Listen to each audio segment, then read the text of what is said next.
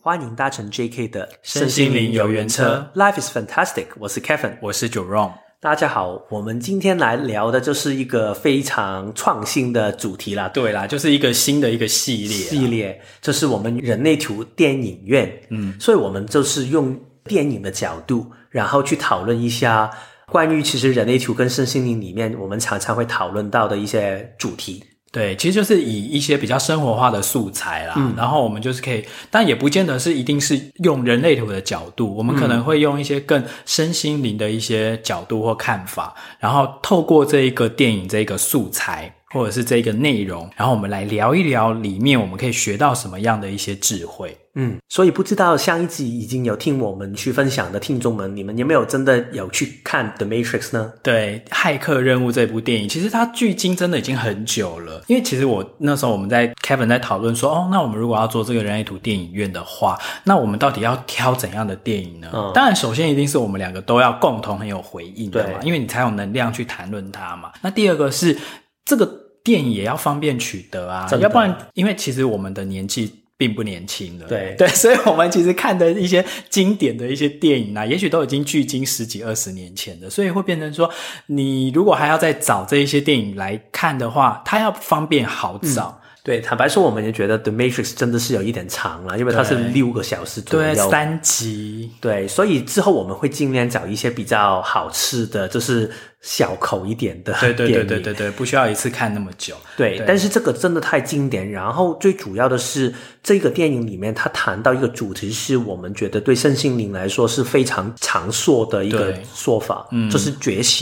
醒，对，还有就是放开你的头脑。对，所以我们这一集就会简单来讨论一下。所以但是我们在讨论之前呢，我们也会简单说一下其实这个 Matrix 里面它说的是什么。当然我们不会花很长的时间，但是大概让没有看过的人或者是已经很久之前看过的人大概有一个基本的轮廓。我们基本上会假设现在在听节目的大家其实你已经 review 过，就是你已经又找这个电影出来看一遍，如果还没有的话，你也可以在这个地方你就先停一下，等到你看完之后你再来听，或者是说你如果不介意被爆雷的话，那就可以继续听下去，因为我们其实会针对里面的很多的内容，甚至他们的对话作为截取，然后成为我们今天讨论的很多的素材。对，所以呢，其实整个的 Matrix 里面，它说的是一个二元性的世界，这是我们以为我们生活在现在的现实的世界里面，原来只是一个电脑的一个模拟的一个系统。对，其实这样的一个概念呢，在东方来讲其实很早之前在庄子那个时候，对，其实他们就一直在讨论了嘛，就说现实世界真的就是现实吗？还是这只是一个梦幻，只是一个虚拟的一个空间？像那种什么庄子他们就在讨论说，到底是我梦到了蝴蝶呢，还是蝴蝶梦到了我呢？然后在佛家的说法里面也会讲说，这大千世界其实就是一个幻象，这其实都不是真的嘛。所以现实这个部分我们待会就会好好的讨论。所以这个故事里面它主要3集都是说一个故事，就是说 Leo 他就是本身是一个在上班的人，系统里面上班的人，他当然就好像我们一样啊，我跟 Jerome 都以为自己在一个现实的世界里面生存的，但是有一天他就给2个人救了出来，一个叫 Morpheus，一个叫 Trinity。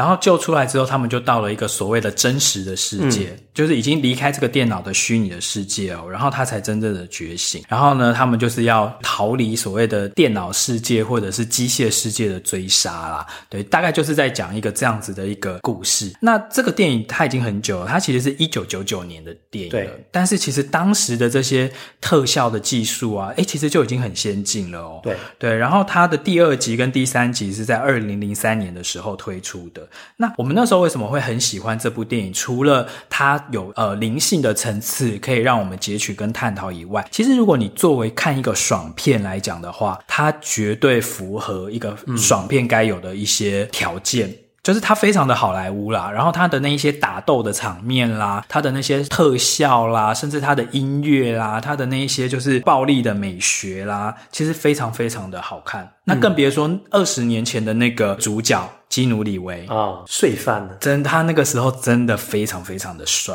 比起现在的他啦，现在的他大概如果有人看过那个 John Wick， 就是捍卫任务这部电影的话，就是现在大叔版的他，但是你可以去看到20年前他还是小鲜肉版的他。所以除了刚才我们说这个故事里面3集里面最主要的主角就是 Neo， 然后还有 Trinity 跟 Morpheus 之外，其实还有2个我们今天也会谈到的2个很重要的角色，我们简单介绍一下。一个就是3集里面最大的坏蛋呢，就是 Agent Smith，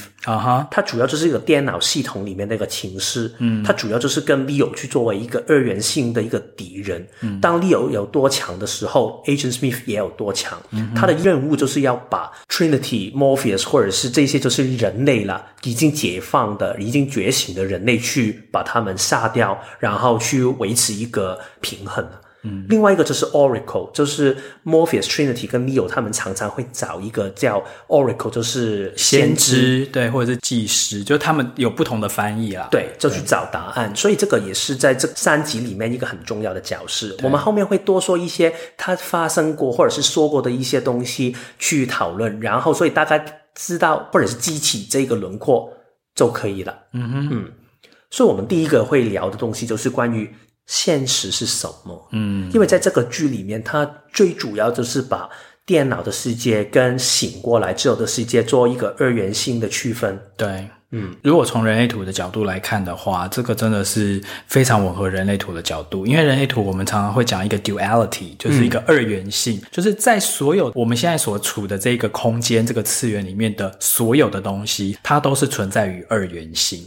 二元性的意思就是有高有矮，有黑有白，然后有大有小，就是你都是透过这种两极的方式，然后去界定所有这个世界上面所有的东西。当然那个两极之间它还是会有一些不同程度的区分啦，譬如说你就会把人分成好人跟坏人，但你很难去理解说什么叫做好中有坏，坏中有好，对，因为我们就是很想要把事情就是用一个很简单的二分法去做思考，对。但是这个 Matrix 里面的它的导演就用一个很厉害的手法，它不停去挑战我们对这个二元性现实跟幻象里面的那个差距是什么，对。所以它举例来说，最基本就是当 Leo 回到一个现实里面去，但是他看到那个现实已经不是平常我们生活里面看到的东西哦，他看到是穿着很脏的衣服，然后他身下面有很多的洞了，一些机器去插进去的一些洞口，对对对，就是你的身体上面其实充满了很多的那些机械的装置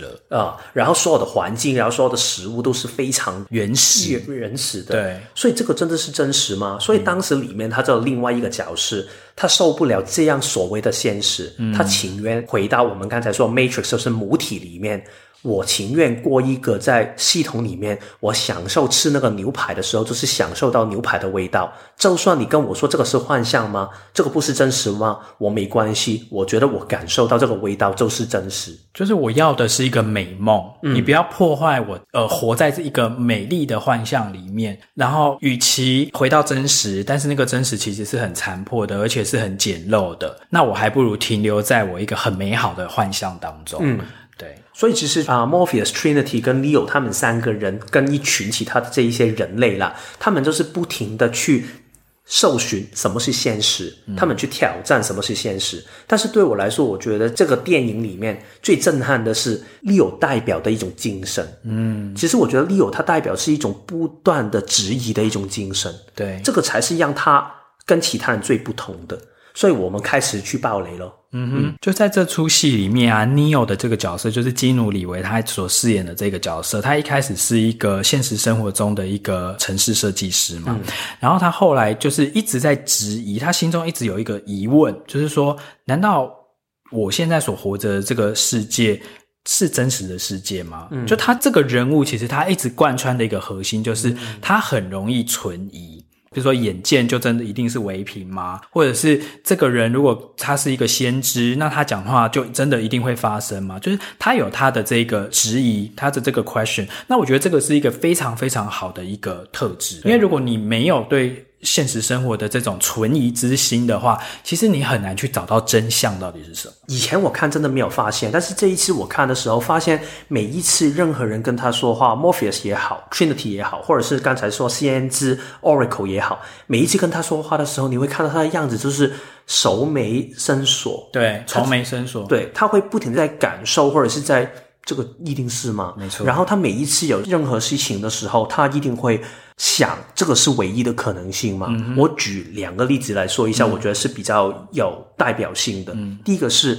当时第一集的时候，最后 Morpheus 他给 Agent Smith 他们抓走了，然后抓走的时候，然后所有人就会去问他，例如说我要去救他，对，因为其实 Oracle 有跟他说过，你们要决定你们的生死，就是那个 Oracle 有跟他讲， Oracle 就是那个无所不知的先知嘛，他之前单独跟这个 Neo 对话的时候，有跟他讲说，你到最后要去做出一个选择，因为你跟 Morpheus 之间一定会有一个人死，所以你自己要选择是他死还是你死。对。但是后来 Morpheus 不是被这些 agents 那些抓走了嘛，所以个 Neo 他就想说，他有一个感觉，他觉得他能够把 Morpheus 救回来。可是如果他救回来的话，不就代表说这个 Oracle 这个先知讲的话根本不准吗？对，所以他对他来说，他情愿相信自己不是那个唯一，这是他们常说的 The One， 一个救世主。对，他觉得自己不是救世主，但是他觉得我需要这样做。但是我觉得他里面有一个最巧妙的地方，他是说他跟其他人说 Morpheus 相信我是唯一，但是你有自己说，但是我相信我自己可以把他救回来。你看到他这个剧集里面，他有两个部分。第一个是说 Morpheus 相信他，所以 Morpheus 相信的东西是他是救世主，但是为什么一开始 Morpheus 会相信，是因为在这个故事最一开始的时候， Morpheus 有找过 Oracle 先知，然后先知跟他说，你会找到这个唯一的人，这个救世主。所以剧情里面他交代了一个很妙的地方是，你看到 Morpheus 跟 Trinity 他们都好像他们很有自己的想法，他们好像已经离开了这个电脑的系统，但是其实回到最根本的地方，他自己相信的不是自己，他相信的是某一个先知跟他们说的一个答案。对。但是 Leo 跟他们不同， Leo 从来相信的是我要下什么样的决定，而不是谁谁谁跟我说的某一句话。不是说你说我是救世主，我就是救世主。因为其实他在第一集里面的时候啊， Oracle 就是先知其实是告诉他说，我觉得你还是你真的很有天赋，但是我觉得你好像还在等待什么。言下之意就是说，你不是救世主，但是你很有救世主的这个潜质。所以我觉得这整出电影啊，它最厉害的地方其实是一种就是对白之间的一种模糊。对，就是你根本看不太清楚说那它到底是还是不是。对，但是它就是会用一种模糊的方式去做表达，而且那个表达是很有一种深邃的一种哲学的一种对话的深度。对啊，其实这个你如果要看的话，你真的说也要一口气看完3集，你会觉得它同一个 pattern 同一个模样它会重复很多次。它在你有救那个 Trinity 的时候也是这样，因为先知又在跟他说，你跟 Trinity 之中你要决定他的生死。对。然后对他来说，他一开始说不让 Trinity 走进那个母体，因为他害怕他这样会死亡。对，他开始好像相信一个说法，但是到了最后反正一些事情发生， Trinity 还是走进去，然后他真的好像Neo他看见的一样，他最后快要死了，但是他不相信这个就是命运，他用自己的方法把他救回来。然后他这个也又是另外一次他去否定某一个人跟他说的说法，他否定命运是什么一回事。对，所以其实我们等一下也要聊一个很大的主题，就叫做命运。对，因为其实从 Matrix 骇客任务这个电影里面，其实我们可以看到他们一直反复在探讨的一个主题，就是说命运到底是命运是由我还是由天，到底是天注定的，还是说其实人是有自由意志可以在从中做一些选择的。对，而那个选择可能是我选择了某一个信念，而那个信念有可能会引领我把原本不可能的事情变得可能。所以如果信念可以让我把原本不可能的事情变可能的话，那就代表说根本没有所谓什么宿命论啊。对啊，所以这个是一个蛮值得深思的啦。那我举几个就是对话的片段。好，第一个就是在第一集里面啊，第一次Morpheus 要带 Neo 去见 Oracle， 就是去见这个先知的时候，他们在一开始因为先知住在某一个那个大楼里面嘛，然后他们要进去的时候，在要前往先知的公寓的那个电梯里面，他们两个就有一个对话。嗯，然后那个对话就是 Neo 就问那个 Morpheus 说，这个先知他真的无所不知吗？你看他这个时候就是很存疑嘛，你确定他真的无所不知吗？他从来没有出错过吗？然后那个 Morpheus 就回答他一句话，他说不要拘泥于对或错，She is a guide， 就是说他只是一个引导者，他可以帮助你找到你的道路。你不觉得这个就是很哲学的一种对话吗？就是他不会告诉你说对他就是无所不知，或者是不，他就是让你自己选择，你参考就好。没有，他只是告诉你说不要拘泥于对或错，重点是他只是一个引路人，这个先知他只是引导你去找到你自己的道路。但是最讽刺的是 Morpheus 说这一番话，但是谁最把 Oracle 先知说的话变成是对跟错的话，就是 Morpheus 自己。对，所以我觉得 Morpheus 他在这出戏里面，因为我们刚才不是讲说那个 Neo 他的那个贯穿的角色，他的性格就是他对什么凡事都会质疑，不是说你讲什么我就会信什么的。但是另外一个笃定不移的角色就是 Morpheus， 对，他做什么事情他完全就是100%的，而且他的那种信念是可以强到说服身边所有的人说我相信的事情就是一定会发生。他是很典型的那种大道理的人，他说很多很美的想法，但是你看他自己的时候，他真的有这样做吗？他其实里面是有一种的，我觉得有一点不安的感觉。可是我觉得他很笃定耶，他一直觉得说他相信 Neo 就是救世主，而且他相信 Neo 他一定可以阻止那个西安被灭绝。但是为什么我会这样去说，就是因为在应该第二集的结尾的时候，当 Neo 见完 Oracle 之后，也见完那个 Architect， 就是一个情势的设计，等于就是整个 Matrix 整个母体的创造者。对，然后之后他回来的时候，然后他跟 Morpheus 说了一句话，他说不要再相信了，因为 Oracle 整个是一个骗局。对，最后这个Zion就是人类的世界还是会毁灭。然后 Morpheus 整个崩溃掉。我忽略掉这个细节了，我以前也没有看到，但是我这一期一看到的时候我觉得很有趣，因为他就是很典型的任何有宗教信仰或者是身心灵里面的人，他好像可以满口道理，但是如果当他的信念给动摇的话，因为他相信的不是自己，他的世界就毁了，对啊，所以 Morpheus 是完全毁掉的。然后我记得他是很有趣的是，到了人类的世界Zion快要灭亡的时候，然后当时 Leo 他也是很相信自己，他说2个飞船里面我要拿一条去那个 Machine City， 就是那个机器城市，对，我要找那个最大咖的那个，找他谈判。对，其实他根本不知道会什么，对，我知道我的命运要去，而且一般人根本进不了那个城市的，因为你一定会被打下来啊。但是你知道 Morpheus 当时他问了一句什么吗？他问什么？他就是说是不是 Oracle 跟你说的？他还是相信 Oracle。对，当Zion在最后灭亡的时候，里面不是有一群人，就是那一些人类的一个委员会就有点像是长老院那样的，就是可以做决策的一群人。然后他们也是问同一个问题，就是说这个是 Oracle 跟你们说的吗？所以其实很多人以为自己在这个世界里面，我离开了这个母体，我现在有自由了。但是他根本没有真的 free his mind， 对，他根本他的头脑里面他还执着在一个想法，然后我一定有一个人我要相信，他相信的不是自己，我要相信一个外在权威，对，我不相信我的内在权威，唯一相信自己的内在权威的人，相信自己的人就是Neo，对，所以他才是我很喜欢在 Matrix 里面他提到一个字，其实Neo的呈现他就是一个 abnormally 艺术，对，就是数据上面差异的异艺术，对，数字的数，对，在那个 architect， 我们刚才说这个系统里面的那个创造者，他有说到 Leo 你就是一个艺术 anomaly， 它代表是一条算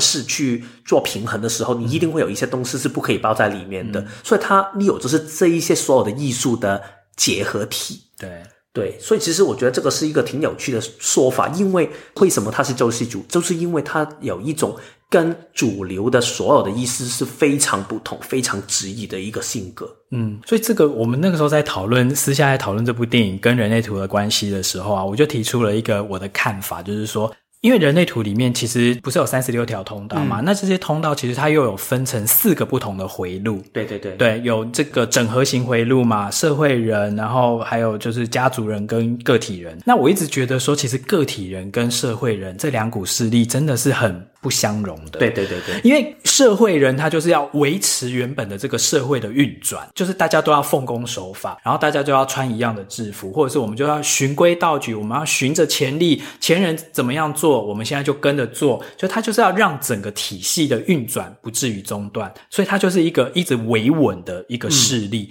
但是这些个体人的存在呢，他就是要来打破这些规则的，我就是不要 follow 你们，因为这样很无聊很无趣，而且我就是要走出一个新的可能性。所以个体人的存在就是比较像你讲的这个艺术，你永远没有办法把他们扑灭得很干净。对对对，因为这个大自然的秩序里面它本身就是需要有这些艺术的存在，否则人类就无法进化啦。我们永远就是一直 run 一直 run 一直 run 这些旧有的城市，我们就不会优化，我们就不会进化，我们就不会突破，甚至不会有突变。但是我觉得重点是二元性一定要平衡，因为你不可以把其中一个拿掉。我觉得它最典型的例子就是 Agent Smith 它本身就是电脑城市里面的部分嘛。嗯，所以Morpheus 在第一集的时候他有说过 Agent Smith 就是这一些电脑的城市，它其实它的能力有限的，因为它还是会给电脑的一些系统里面的限制去限制住。对，但是当 Leo 已经突破了这个限制的时候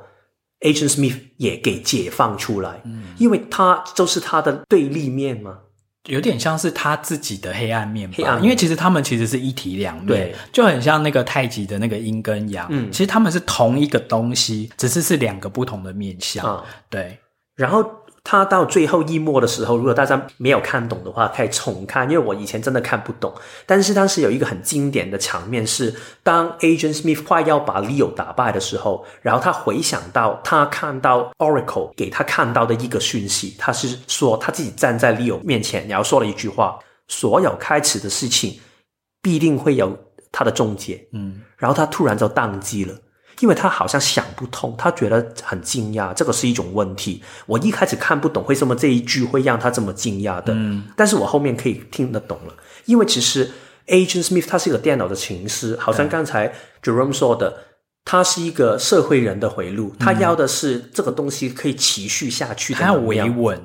对，然后但是对他来说，他作为一个电脑的，每一个电脑的情势，他一定会有一个存在的目的。然后对他来说，他存在的目的就是我要把 Leo 去消去，所以我就是要把个体人，我要把这个艺术去拿走。对，但是如果他的存在意义就是把艺术拿走，然后但是他把艺术拿走的时候，因为刚才我们说他们两个就是一个一体两面，一体两面，你把 Leo 消失掉的话，他也会死掉。对，所以Smith也会消失了。对，所以如果作为一个电脑的情势，它的存在意义本身就已经否定了它的存在。这个有一点非常这太哲学了。对，但是他想表达就是这个的意思。意思就是简单来讲，就是说如果我们是一体两面，比如说我们就是一个阴跟阳，我们就是必须要互相协调，但是阴的那一面一直想要消灭阳，或阳的那一面一直要消灭阴，如果你真的把对方给消灭掉的话，你自己也会不存在。对，因为这是一个二元性的一个空间，任何事情的存在它一定要有两面。如果另外一面不见的话，你的这一面也会跟着消失。是人类图里面，所以它的表达的也是这一种二元性的特质。就好像我一开始我是不预期的人生小事嘛，然后我真的一开始我以为好啊，所以我不预期，我要学会不要预期事情。但是我发现这样我是把我自己可以创造的，我的希望也会一并的杀死掉。所以我真的要做的事情不是放下期待，而是我期待完之后，我要让事情有它自己发展的可能性。所以这样你就可以让它找到一个平衡点去相处，而不是你去把它某一个你不喜欢的负面拿走。你刚才讲到说第二集的结尾的时候啊，不是那个 Morpheus 他就信仰崩溃嘛？对，因为他们其实后来也发觉到说 Oracle 这个人到底能不能相信啊？对。然后在第二集里面啊，这个又是一个经典对话。第二集里面呢， Neo 他就要再一次的去找这个先知嘛，找这个 Oracle，然后要跟他问清楚说你到底是谁？你到底是要来帮我们的，还是要来害我们的？因为他到后来也意识到说，其实这个所谓的 Oracle它本身也是一个电脑程式，对，它并不是一个真的人哦，它也是一个电脑程式。而这个电脑程式，你怎么会帮着我们人类一起来消灭你们自己这个电脑国呢？所以他就觉得很存疑。所以他第二次去，在第二集里面，他找了这个 Oracle， 两个人又是聊天，就是对话的时候，他们在一个像是一个球场里面，然后在一个长的一个板凳上面，一个长椅上面的时候 ，Neo 啊就问 Oracle 说：“所以你也是 Matrix， 就母体里面的一部分。”好，然后你等于也是一个在控制人类的城市嘛。那既然你的目的是为了控制人类的话，然后左右我们去做你可能想要我们做的事情，那我要如何相信你？嗯，然后 Oracle 又回答说，决定权在于你啊，你可以相信我的话，你也可以拒绝相信。嗯，这个真的很烦，就是他们每次都一定都是要讲这种模棱两可，不好好说话，不好好说话，然后就是要讲这种很禅味或者是就是很哲学性的那种。好，然后 Neo 他又追问了，他又说，但是如果你早就知道我接下来我下一步会做什么的话，那我如何能做选择？嗯，因为 Oracle 它其实是一个很厉害的一个演算程式，对，它都可以预测到接下来你会做什么嘛，所以它才会叫做先知嘛。对。然后 Neo 就问他说，那如果你什么事情，我的下一步什么全部都在你的掌控中的话，你都可以预测到我会怎么做，怎么做选择的话，那我到底要如何做选择呢？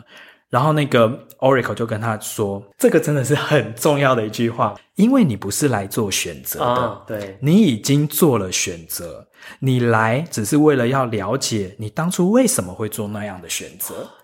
这到底在干嘛？你这样说我听得懂啊，因为到了第三集的时候，那个 Agent Smith 他不是去找 Oracle 想把他吸收到自己里面，而且他也真的吸收到啦，对，然后他拿着一个蛋糕，让他看到奥尔卡一念臭念的样子，对，然后他把他桌子下面的蛋糕掉到一旁，然后他说，所以你是先知吗？你很厉害，对吗？对，如果你已经知道我会掉这个蛋糕，所以你是主动去煮这个蛋糕去让我掉，但是如果你知道我会掉这个蛋糕，为什么你还要主动去掉这个蛋糕？然后他就突然愤怒了。因为对他来说，一个电脑的情思他没有办法去解读这个东西，但是你刚才说的那句就是、因为他要做的东西是为人类去想，因为人类才会质疑，才会去想了解行动背后，电脑其实不会，对，所以这个就是我们人跟电脑的差别。但是也是回到我们身心灵所说的，这个也是有觉醒跟没有觉醒，有觉察跟没有觉察的差别在哪里。对，我觉得这一句话真的非常值得万味，就我们任何一个已经轮回转世到这个世间的人，我们也可以想说，其实我们常常对我们很多的境遇，我们会怨天尤人，会想说为什么我就会遇到这样的事情，或为什么我就会生长在这样的家庭，或为什么我就会遇到怎样怎样的状况。对，那如果以这句话来讲的话，就是你本来就不是来做选择的，你其实来之前你已经做了选择，那你来这一趟只是为了了解你当初为什么要做那样的选择。而且 Oracle 他其实又跟 Neo 讲了另外一个，就是关于预知未来这件事。他说，就任何人都没有办法预知自己的未来，除非他先参透他当初做这个选择背后的原因是什么。如果你一直不知道你为什么会一直陷入同样的模式，你一直不知道说你当初是为了什么样的理由而做出了这样的选择，做了某一个决定的话，你永远是不可能预知你的未来的，因为你会一直在你现在的这个 loop 里面一直打转。所以我觉得最美妙的地方，其实刚才我们已经碰到 Matrix 谈命运的部分。对，其实他好像说命运是没有办法逃掉的，就算 Leo 他们做这么多东西，好像还是在 Oracle 的鼓掌之中。对，但是他刚才 Jerome 表达的 quote 的两段话，他都在表达一个东西，就是在于你的选择不在于你生命里面你做下一步是什么，但是你可以选择你去怎么看世界。对，这个你怎么理解才是重点，因为你怎么理解会影响到你后面的下一步。对，所以有一句话叫做说，当你的痛苦被看见的时候，你就疗愈了嘛。对，所以疗愈不是说我做了什么让我自己好，而是有时候理解本身就是一个疗愈。这个好像人类图常常说的概念，就是我们作为一个乘客，对，我们要来的不是去控制那个车子去哪里走，你不要手握方向盘然后自己想要掌握方向，因为那个不是我们来的功课，我们来的功课是作为一个乘客去看风景，这个才是我们要做的事情。对，所以我们的人生其实就是来体验一切，而不是去改变世界，或者是要去做某一些我们头脑觉得要做的事情。对，来体验以外，你不是只是永远停留在一个傻傻去体验的层次哦，你还要去观看，你要去观看说你因为你一定是做了某些选择，所以你会遇到怎样的一些事情吗？那你当初为什么会做这样的选择？譬如说你是不是一直觉得你自己不值得拥有美好的东西，或者是你是不是一直觉得你譬如说没有自信，或者是你就是不接纳你自己的某一些特别的面向，这些其实当你去理解，当你去看到了之后，也许你就过了这个了。对啊，对，因为你看到不同的就会变化。很喜欢就是他第一集里面他有说一句，Leo 在找那个 Oracle 的时候，然后不是有一群小孩都是好像一些特殊体质吗？ 对,、啊、对对对，就是有超能力者啊。对，然后他拿着一个调羹 汤匙，然后他好像把汤匙忘掉了。对，然后 Leo 也很想去这样做，那个小孩邀请他做嘛。对，然后他好像不行。然后那个小孩跟他说了一句，There is no spoon. It is not the spoon that bends, it is you. 对，所以他就说被忘掉的不是汤匙，是你。所以是你怎么看汤匙你忘掉，不是代表你可以把一个实体的东西去改变。这一段我补充一下，就是一开始的时候，其实那个小孩他就是有点像是一个小活佛的一个装扮啦。然后当初就是你有进去要去找 Oracle 的时候， Oracle 他的那个公寓里面其实有收一些很多这种有超能力的小孩嘛。那其中一个在地上就是像小活佛的装扮的一个小男生，他就在那边弯那个汤匙，然后汤匙不是铁做的，它是硬的吗？可是他就可以用他的意念让这个汤匙在那边弯来弯去弯来弯去变成软的。对，然后呢他们就开始对话嘛，然后那个小活佛叫那个 Neo 说，那你也来做做看。然后小活佛就跟他讲一句话说，不要试着去折弯汤匙，因为那是不可能的，你反而要试着看清真相。你看这就是很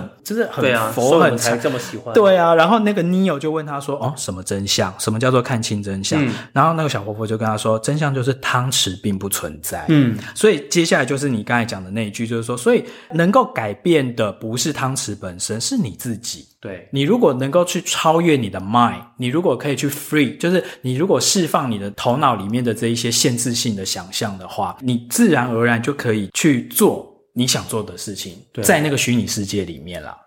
对，所以我觉得这个就是 Matrix 里面可能他最想表达的，但是反正是我跟 Jerome 看完之后，我们觉得最大的感受就是这个。所以我觉得在总结的时候，我很想用这个电影第一集里面最尾的，就是 Leo 在一个电话里面跟其他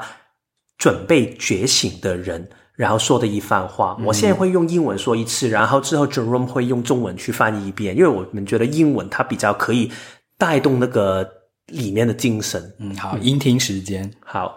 他说 I know you're afraid. You are afraid of change. I don't know the future. I didn't come here to tell you how it is going to end. I came here to tell you how it's going to begin. I'm going to hang up this phone and I'm going to show these people what you don't want them to see.I'm going to show them a world without you, a world without rules and control, without borders and boundaries, a world where anything is possible. Where we will go from there is a choice I leave to you. 对，所以现在收听的人，如果你们也是渴望觉醒的人的话，真的听看看 Neo 最后的这个结尾。他是说，我知道你很害怕，你恐惧于改变，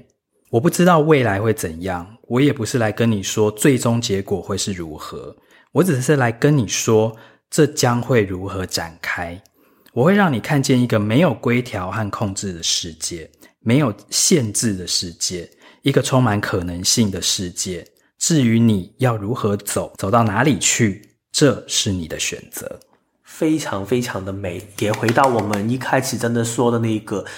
Leo， 他真的可以变成这三集里面的英雄，主要就是因为他是有一个质疑的心，对，他用 Morpheus 跟 Trinity 作为他的反差，他也用电脑系统里面的那种的做法，那种稳定性作为他的反差，所以我觉得这个是重看一次真的会有一个很不一样的启发。对，那我们今天的这个新的尝试跟这个新的系列的第一集人类图看电影就先到这边了，然后谢谢你的收听，如果你喜欢这样的节目内容的话可以留言告诉我们，或者是你就是按5颗星让我们知道，然后我们接下来每个月会用1集的时间来做这个人类图电影院。那如果你觉得有哪一部灵性电影非常好，你深受启发，请你也可以留言告诉我们，然后我们也会去找来看，然后我们可以看看说我们对它有没有回应，我们想不想要来聊它。那我们今天的节目就到这边咯，谢谢你的收听，也希望你可以成为一个觉醒的人，所以我们就下一个星期再见咯，拜拜。